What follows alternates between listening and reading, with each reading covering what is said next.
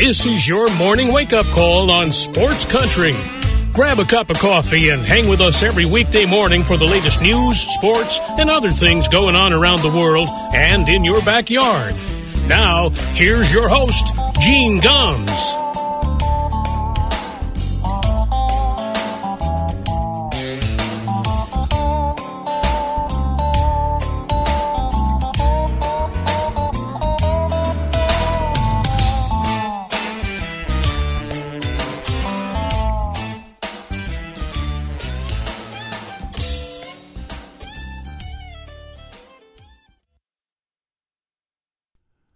Good morning, everybody. It is seven minutes past nine o'clock here in Middletown, Connecticut. Welcome to a Thursday morning wake up call on Sports Country Radio. As we make our way around the world of sports this morning, lots to talk about. A great, great victory for the Boston Red Sox last night.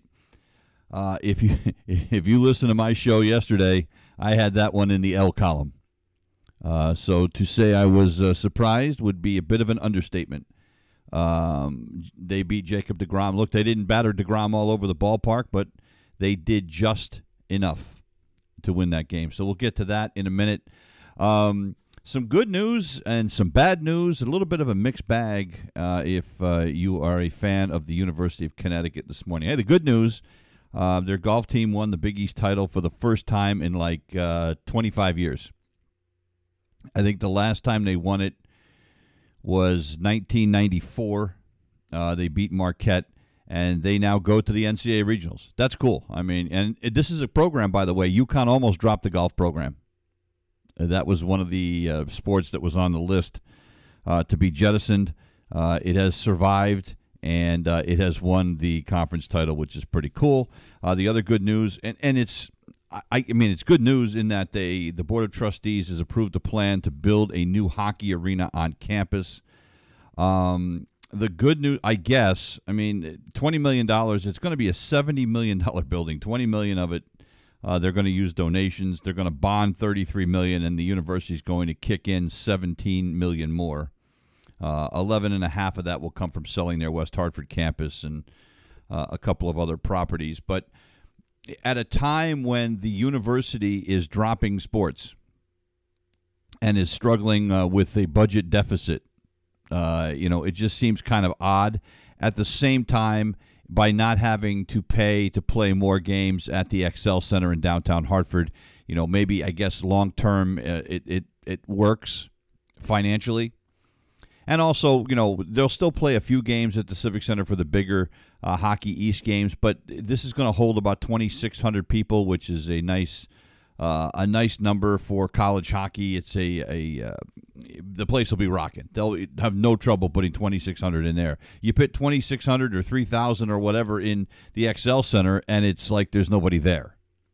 So uh, that's you know, so from that standpoint, it's good. It's just with everything going on financially, it's just an odd time to announce that. And I say odd time because on the same day they announced that they were going to build this hockey rink, the women's rowing team filed a lawsuit against the University of Connecticut for Title IX violations because women's rowing is one of the teams that is being dropped. Now, we've discussed it here on the station before. Title IX simply means that the percentage of your student athletes, male to female, has to match what your overall undergraduate ratio of males to females are in the population. So you have to give, it has to be, the percentage has to be the same. You have to give equal opportunities, yada, yada, yada. So, you know, and women's rowing has a rather large roster. It had, I think, 35 people on the team. And uh, the women are claiming that uh, uh, the, the, attorney for the, the team is claiming that uh, the, the university is out of compliance.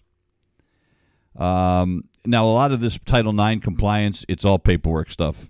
You know, uh, I saw it many times where a, a school will say to one particular coach, hey, be it on the female side, it might say, "Hey, you have to carry more people." You know, you have to may have to carry extra athletes because we need to get in Title IX compliance.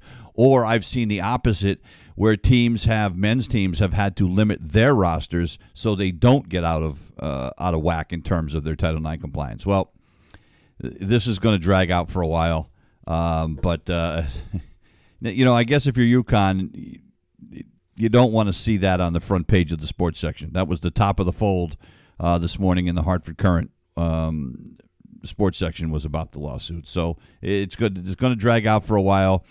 Uh, look, I don't think unless the the numbers are really whacked, I don't think that this lawsuit has a chance to succeed. Why? Because I think universities has to, have to have the flexibility to be able to make adjustments to their programs as they say see fit to stay in compliance or to stay financially solvent. You know, to force a team or to force a university to carry sports and have them continually lose money is kind of crazy. Now, and look, women's rowing is not a team a sport that costs a ton of money. Okay, so this isn't about rowing in particular. It's about the school having the ability to make their own decisions and not be forced by a court to uh, to carry a sport that they don't necessarily want to carry or they don't feel that they can financially afford. So that's uh, so that's where we're at. We'll we'll have to follow that. Let's uh, let's get to baseball from last night. If you listen to the show yesterday, you heard me saying, "Well, it's good that they got game one in this series because it's Jacob Degrom tonight, and good luck." Um, and once again, Jacob DeGrom throws an absolute gem for the Mets. Now he went only went six innings, and uh, he probably could have come out for the seventh. I think he had thrown in the low 90s. They probably could have brought him out for another inning, but it's early in the season. They have to protect him. I get it. But he gave up just three hits. He struck out nine. He walked one. He gave up one run. He gave up a line drive double in the second inning to Xander Bogaerts and uh, after Rafi Devers moved him over to third base, Christian Vasquez somehow turned a 100 mile an hour pitch up around the letters uh, and got it out into the outfield. It wasn't stung, it, uh, it kind of blooped in there, but you take it, it's the only run of the game. And you have to tip your cap to this Red Sox pitching staff. This and and you know it's one of those things where you're waiting for the other shoe to drop you really are in terms of this pitching staff we have seen a couple of bad starts mostly by garrett richards and martin perez but then garrett richards the last time out did you know was ridiculous so maybe he's turning that around nick Pivetta still has not lost as a red sox starting pitcher since they acquired him from Philadelphia as part of that trade for Brandon Workman and Heath Hembree last year. Think about that. He's 5 and 0. Uh, he's 3 and 0 this season. He's got an ERA of 2.81, yet when you watch this guy pitch, you are a nervous wreck. You always feel like he is one pitch away from, you know, disaster. Even if there's nobody on and two outs, you're just waiting you know, and it looked like it was going to go badly early in the first inning. Walked a couple of guys, you know, and you're like, oh my God. And they, you know, look, they got a couple of big double plays in this game. Yeah, Pivetta only ended up allowing one hit in five innings. Struck out seven, walked three, threw 93 pitches, 55 for strikes. So he wasn't exactly the most efficient in the world, but for a guy who's your number four or number five starter, you will take that every day of the week. Um, so he's 3 0. Uh, Jacob DeGrom once again uh, loses a game because his team can't hit the ball at all. They had just two hits off of Red Sox pitching. After Pivetta left the game, Garrett Whitlock continues his mastery, still has not allowed an earned run this season, pitched two shutout innings, struck out four in those two innings. Adam Ottavino with a scoreless eighth, and Matt Barnes on 12 pitches strikes out the side in the ninth inning. It was, I mean, he has just been otherworldly here at the start of the season. And uh, as my friend Matt Corey said, the best part about Garrett Whitlock is is that the Yankees don't have him, and we do. Uh, you know, it was a, a, guy who was a Rule 5 pick, and usually those guys are a crapshoot. If you remember last year, the Red Sox had a Rule 5 guy uh, they carried all season long, and Jonathan Arauz, who was, you know, look, he, you know, he was okay. You know, he not going to set the world on fire, and who knows if he'll ever make it back to the majors again. But they kept him all season in that 60 game short season last year. Garrett Whitlock is a Rule 5 guy who is making an absolute impact on this Red Sox team. So he pitches the sixth and seventh, and Ottavino and Barnes, Barnes close it out.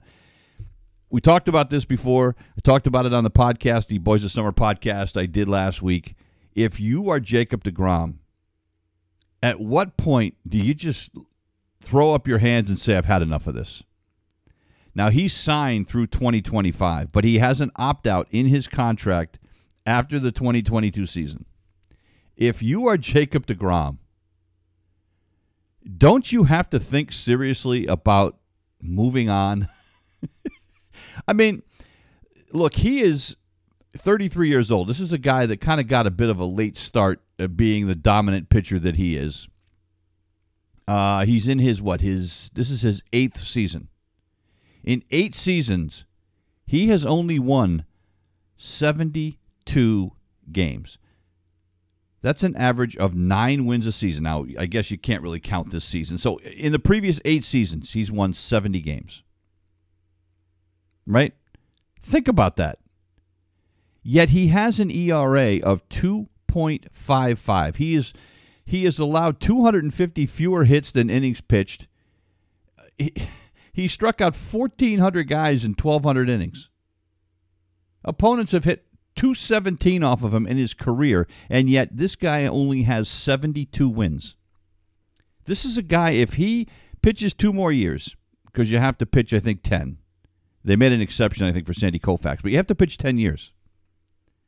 He could become the first Hall of Famer to not even win 150 games in his career as a starting pitcher and getting into the Hall of Fame. Think about that. He's got 72 wins, and he's 33 years old. At this pace, if he continues this for another eight years and pitches until like he's 40, he's not going to have 150 wins if he stays with the Mets and they continue to do this. It's absolutely mind boggling.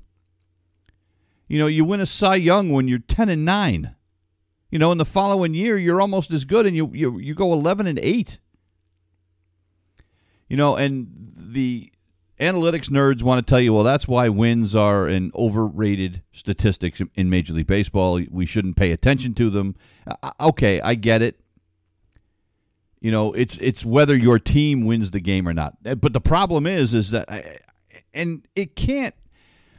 It's obviously it's nothing personal, right? Obviously, it's not like the Mets said, "Well, Degrom's pitching, let's take the night off." But it's just insane you know, so if I'm him, I don't know how much more of that I can take.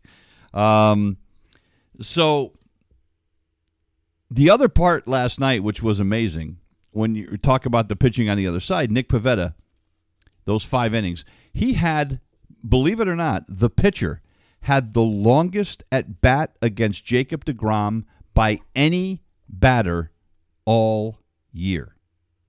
Think about that for a minute. Nick Pivetta, now look, he's got nine hits in his career because he played in the National League. He has nine hits in his career. So he's batted a little bit. He had a 10 pitch at bat against Jacob DeGrom in the third inning. He ended up striking out, but he fouled off like three or four straight pitches.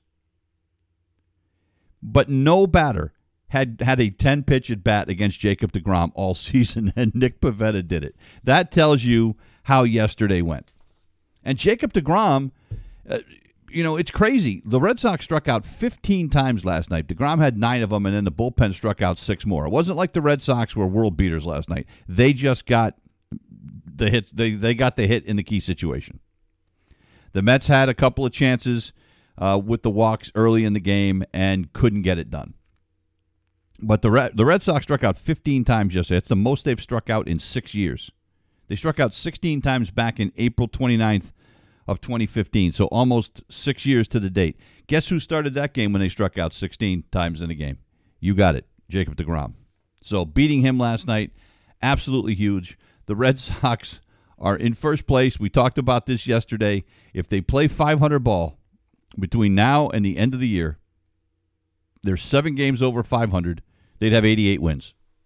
That's probably getting them in the playoffs. All they got to do is play 500 ball the rest of the way. Now, obviously, you know, Red Sox fans want more than that. But that's what this early start has done for this team. Absolutely mind blowing. Uh, the other news they got, of course, they head for Texas uh, tonight. Martin Perez is going to try to do what Garrett Richards did the other night, which is turn it around. Uh, Martin Perez has been awful, and he will pitch tonight against uh, Kyle Gibson, who's been uh, pretty good his last couple of starts for the Texas Rangers. But this is an opportunity for the Red Sox. There are seven games over 500. Their next three series are all against teams with losing records. They have the Rangers for four. The Rangers are 10 and 15. Then the Red Sox come back and they take on the Detroit Tigers, who are 8 and 16. And then they have the Orioles again, who are 10 and 14. So it, all they've got to do is take care of business against these teams that are under 500. And the Red Sox are going are going to probably increase this lead. Absolutely amazing. A three game lead uh, in uh, in the American League East, and I know it's the end of April, and I know we still have, you know, a long, long way to go. We still have five months before the regular season's over, but my goodness, it doesn't get any better than that if you're a Red Sox fan. Uh, one other quick note about last night's game. Well, actually, two quick notes. How about Francisco Lindor? The booze raining down on him yesterday. Uh, for the second straight game, the fans in uh, New York not happy. Well, Francisco Lindor is hitting 203. I mean, you know, it's not like uh, and but the funny part is is, you know, Lindor's like, "Well, I'm not in a slump." You know, he said, "If I'm over 30, I'm in a slump." And you know, you can I I would have to agree with that. He had a couple of balls last night that could have been hits. He smoked one um, at Marwin Gonzalez late in the game that looked like it was labeled for right field, and Gonzalez went up really high and made a great catch. And I mean, he smoked that thing. But for a guy who just signed that $341 million contract, he's got three runs batted in through 19 games. And welcome to New York. You know, in Cleveland, you can get away with that because nobody cares. In New York, if you go for four, you're getting booed. Even if even if you were hitting 350 going into the game, if you strike out with the bases loaded, you're getting booed. You know, and Boston's the same way. It's rough. I mean, there's no question. But uh, this is a new one for Lindor. Uh, the other thing from last night, and uh, I don't know how he. I hope he's okay. Jerry Layne, the home plate umpire last night, took a foul ball to the mask last night, flush, right in the middle of the mask. Now, obviously, having the mask saved his life. I mean, because that could have killed him. But you know, for those of you that think being back behind the plate it doesn't you know it doesn't matter if you know you take one off the mask you're going to be fine the catchers that's why they wear the mask let me tell you something now i've never been a catcher um and because i like to say i was too intelligent to be a catcher and no, I, I a, I, my friend dave massey who listens to the show was a college catcher and i'm sure he took more than one uh, off the off the face mask uh, but i have been an umpire and I have gotten drilled by some balls in the mask like that. And Layne last night took it and he staggered. It looked like he was going to go down. The only thing holding him up was Christian Vasquez. Had to leave the game. Hunter Wendelstedt came back from uh, first base, finished the game. I hope he's okay, but man, he got absolutely smoked on that one. So, Red Sox, seven games over 500. The Yankees uh, seem to have things going in the right direction now. It looks like they are finally uh, starting to perform the way people expect them to. They have won five out of seven. They pick up the shutout victory last night. Domingo Germán was great for seven innings for the Yankees last night. He became the only pitcher not named Gerrit Cole to go seven innings for the Yankees this year. Struck out six, walked one, only gave up three hits. Uh, even his record at two and two. Uh, Michael King finished it out with two scoreless innings, and uh, the Yankees cruised home on that one. Uh, uh, Frazier, Clint Frazier hit his first home run of the season last night. That, by the way, that was after getting thrown out on the bases uh, an inning before that.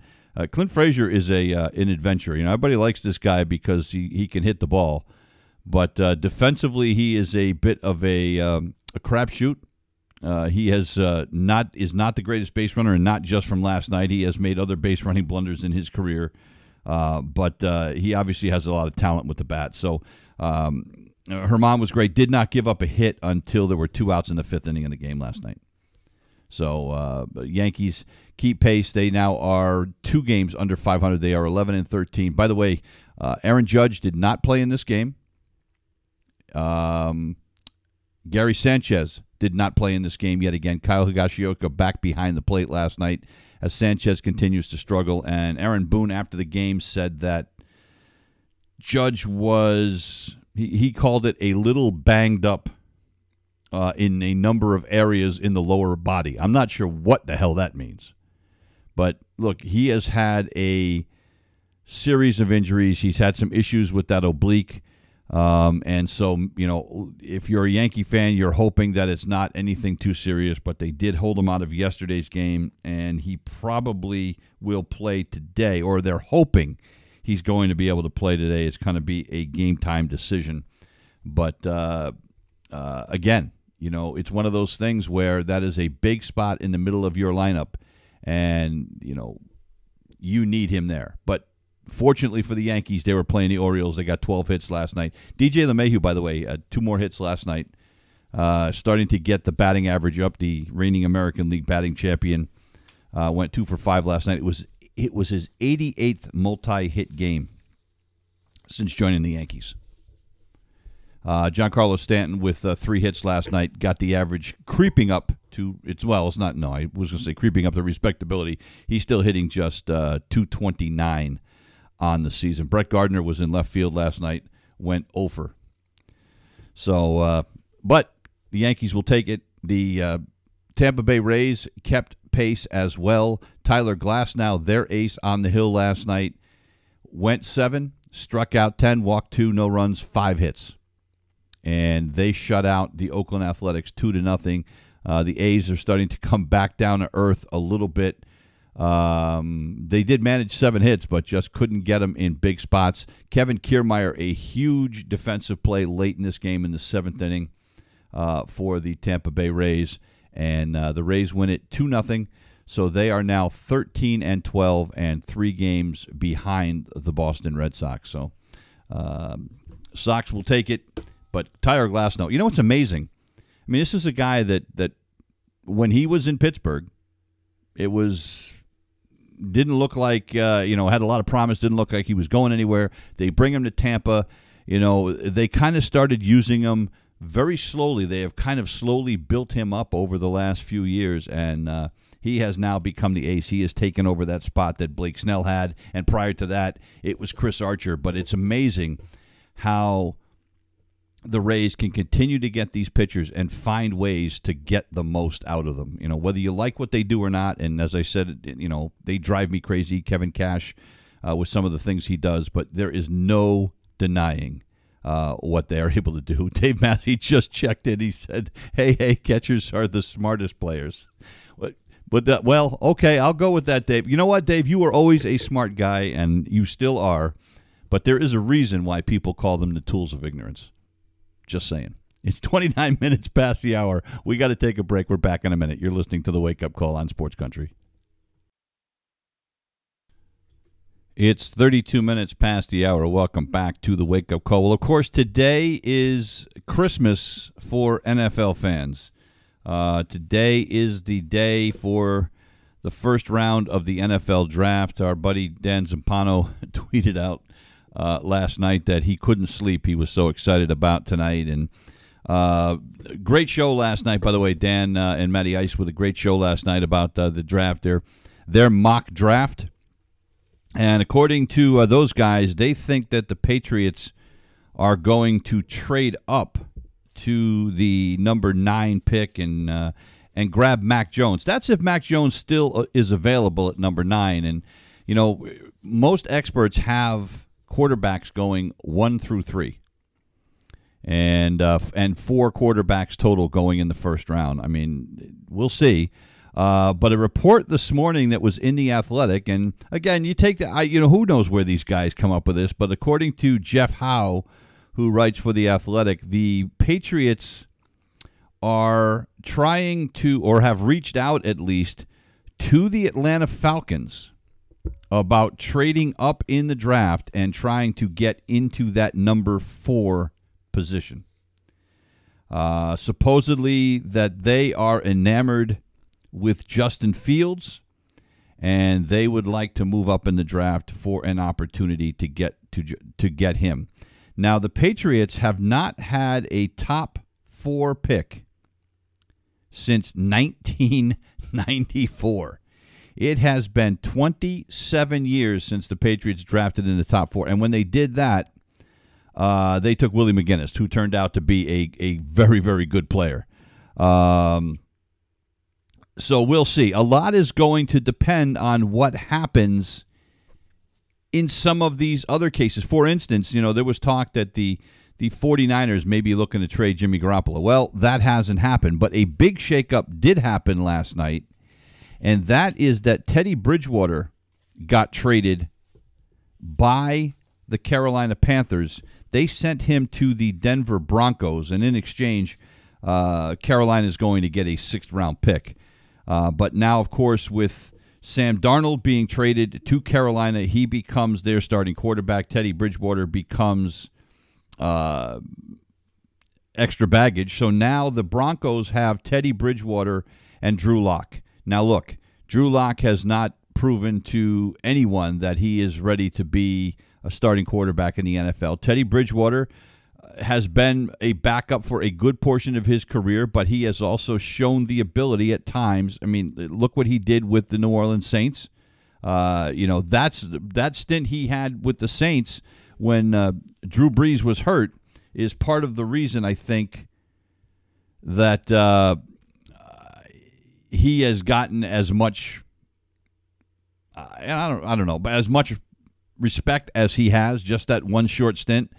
Uh, but so now, if you are the Broncos, does that change what you think about doing with that number nine pick? And as we said, uh, Dan Zampano and uh, the guys from uh, the Sunday card think that the Patriots are going to trade up to the number nine pick. We'll see. We'll see. But according to the Athletic, the Patriots are trying to get the Atlanta Falcons pick at number four. Uh, it all starts tonight. It's all televised, and the good news is tonight we're not going to have to look at uh, Roger Goodell's basement. uh, they're going to do it live. So a lot of the picks will be there uh, and have a chance to uh, uh, meet the commissioner in person. So that's that's good. according to the Boston Globe, by the way, the Boston Globe shows the Patriots trading down. A lot of people think they're going to trade up. Well, a mock draft that ran this morning uh, in the Boston Globe, Jim McBride had this. He thinks that the Patriots are going to trade down in the draft with the Green Bay Packers and get the number 29 overall pick and kind of take a sleeper uh, Davis Mills, the quarterback from Stanford, and that's a guy that a lot of people have pointed out could be the great sleeper of this draft, but most people think he's a second round pick.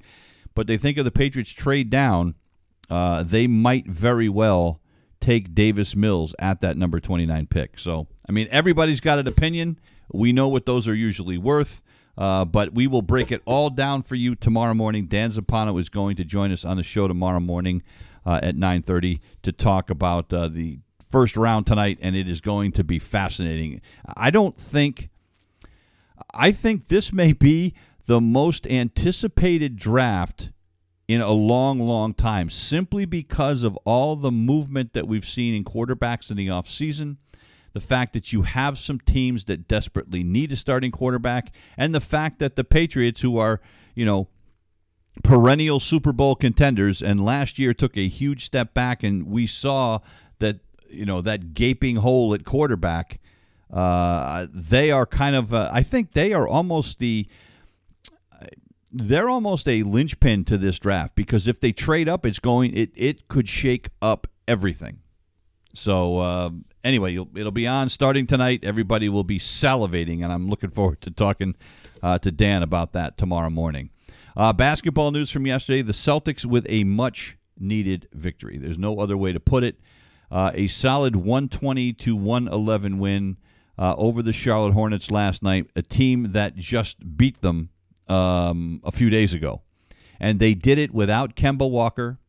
They did it without Marcus Smart. Marcus Smart was serving a one game suspension after uh, some comments he made to some referees. Uh, Kemba Walker's out. He's got an, a left oblique injury, so you don't have two of those guys. So what did they do last night? How about Tremont Waters, the kid out of New Haven, Connecticut, starts at the point last night for the Celtics, and look, by and large, I thought acquitted himself well. Played 24 minutes, six points, six assists. He did have three turnovers, but he had a couple of steals. Uh, had really great energy last night, um, and Brad Stevens did something that I have been begging him to do, and that was get Semi Ojeleye out of there. Semi Ojeleye did not play last night. He just started the night before, and all season long, for whatever reason, Brad Stevens seems to have been enamored with this guy. Uh, did not play last night. So Jayson Tatum with 35, Jaylen Brown with 38, and they both shot the ball well. Usually one of them shoots well and the other one stinks. Last night they both shot well, 25 for 46 combined. Uh, they combined for 73 of the Celtics' 120 points. Uh, solid game by Tristan Thompson last night, 12 points, 13 rebounds, couple of block shots. Uh, you can't ask for much more than that. Again, uh, the Celtics still a little bit undermanned. Robert Williams did get some time last night, came off the bench, played about 16 minutes coming off that injury. He had four points uh, but nine rebounds, couple of block shots. So the Celtics played some good defense last night. Aaron Nesmith, 31 minutes off, 31 minutes off the bench last night. Uh, 15 points, nine rebounds, three blocks, three steals, and played some smothering defense. I mean, he he tends to be foul prone. There's no question about that. He picked up five fouls um, in 31 minutes, but he was a big part of what made that team go last night. Um, so I, I thought that, you know, and maybe Jaylen Brown had something to do with this. He kind of lit his team up after that loss against Oklahoma City on Tuesday and said, hey, look, uh, you know, we have to play with a sense of urgency. And he's right.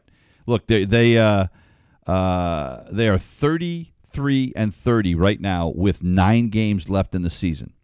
They're they're sitting in 6th place in the East tied with the Heat, but they're only one game now behind the Atlanta Hawks for the fifth spot.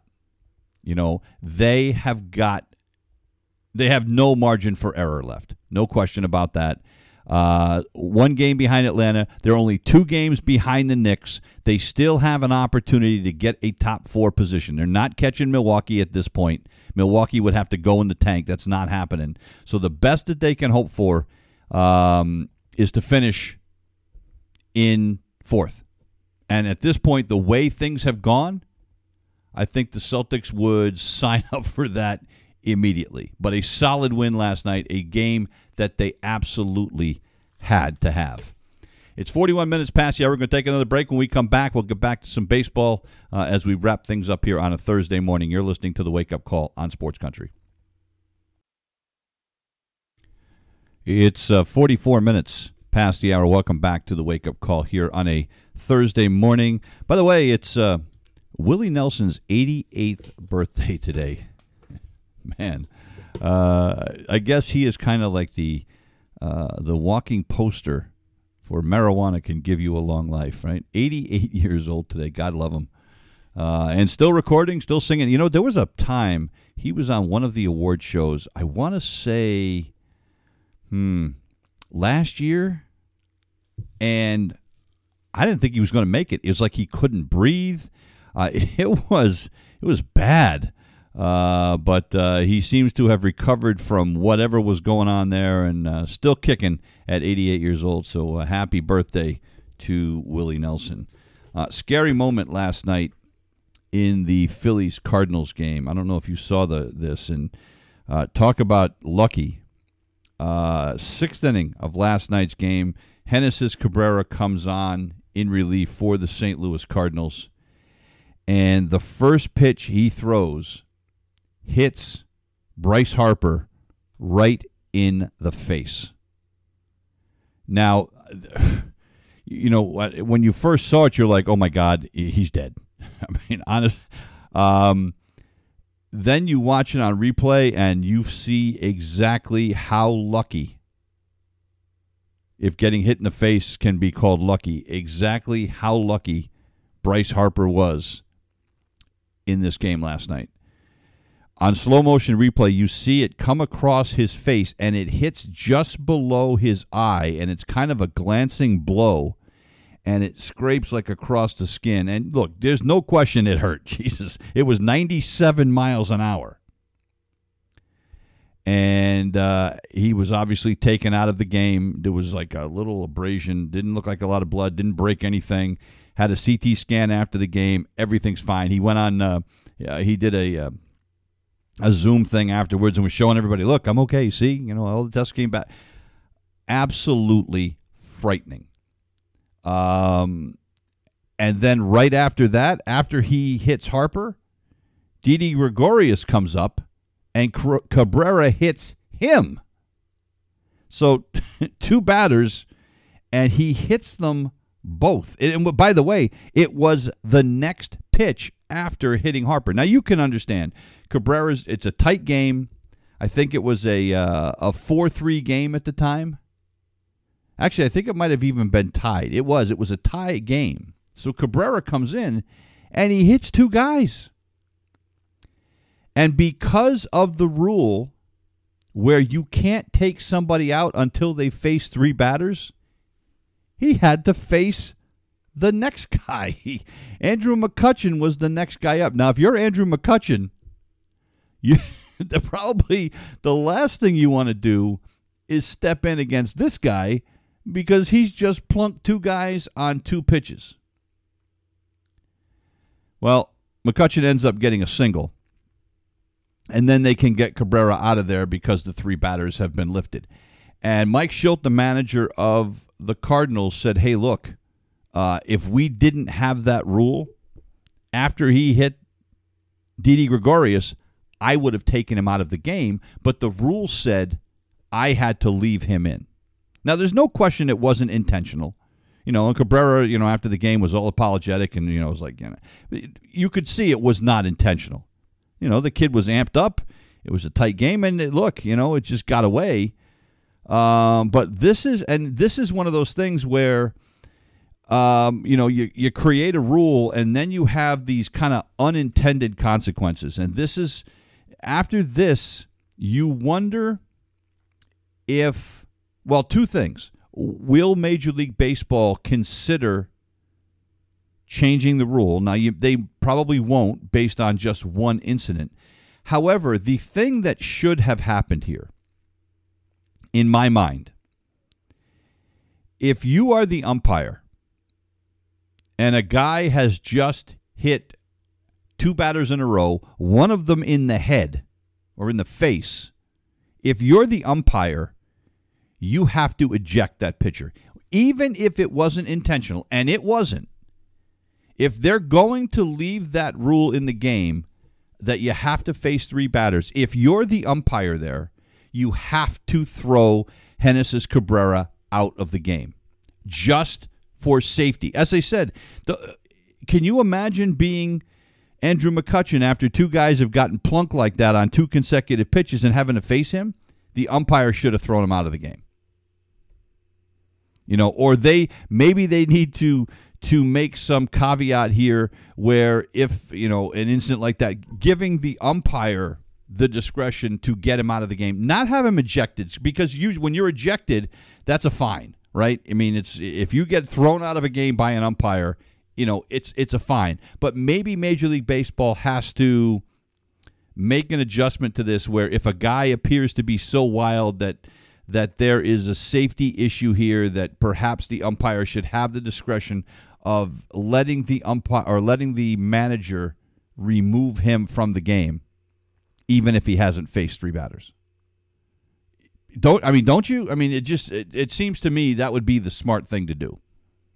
So, anyway, at the end of the day, uh, because of the hit batters and the hit by McCutchen, the Phillies score a run in the sixth. They add another one in the seventh. They come back and end up beating the St. Louis Cardinals uh, in this one, five to three.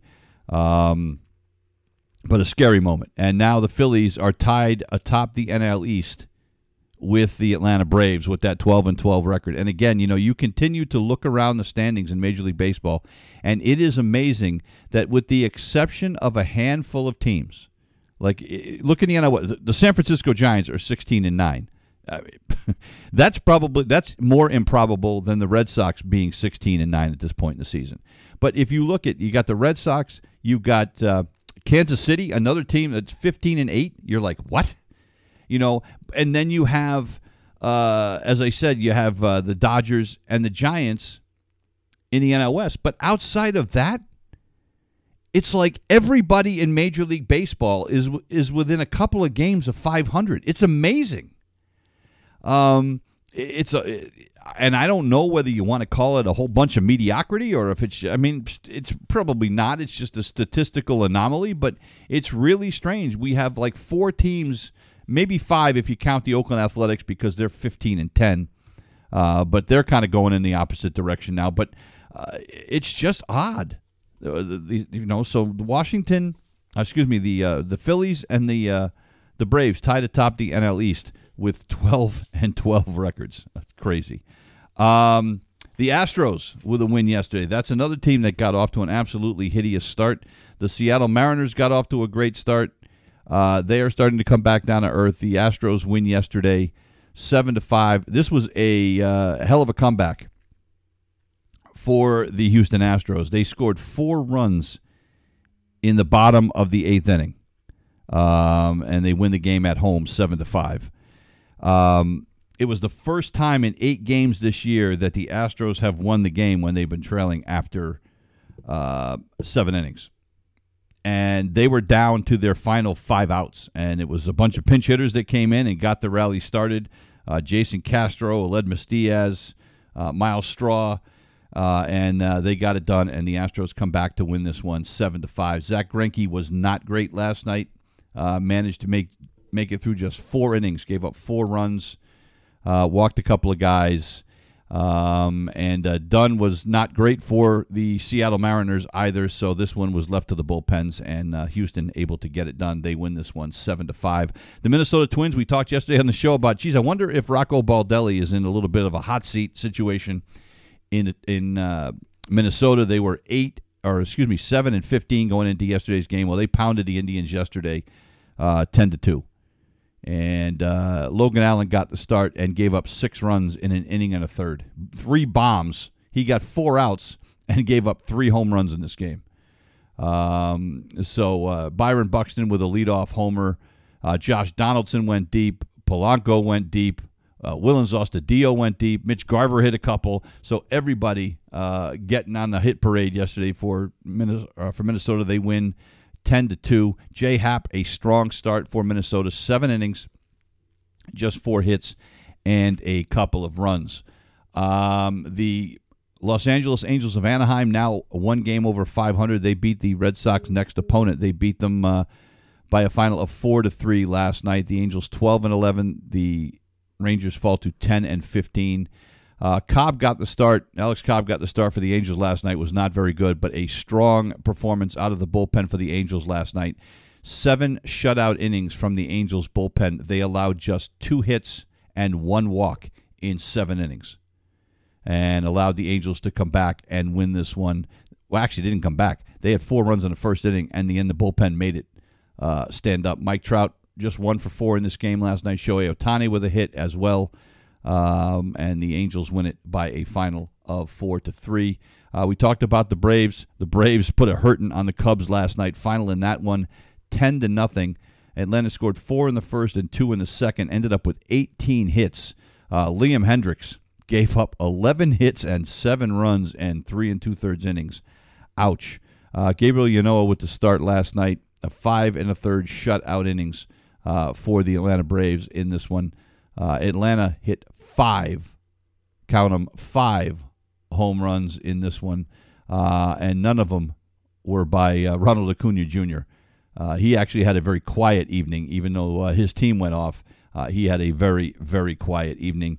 Um, the Nationals, with a win last night, they beat the Blue Jays eight to two, um, and the Blue Jays had been red hot, but they get cooled off a little bit last night. uh, after they had uh, roughed up Max Scherzer. Uh, of all people to kind of stop the slide, Erick Fedde improved to two and two on the season with the victory last night for the Washington Nationals. Uh, the story in this one: George Springer made his debut with the Toronto Blue Jays coming off that injury. He said he's still not 100 percent but uh, led off uh, as the designated hitter, went 0 for 4 in the game. Toronto managed just five hits in this one. Uh, Fedde went six, gave up just two hits and uh, one run. Steven Matz, his first bad appearance for the Toronto Blue Jays. He had been great in his previous four starts, but last night he gives up eight hits in six runs in just three and two thirds innings. That is going to do it for us here this morning. We will be back tomorrow with another edition of the Wake Up Call.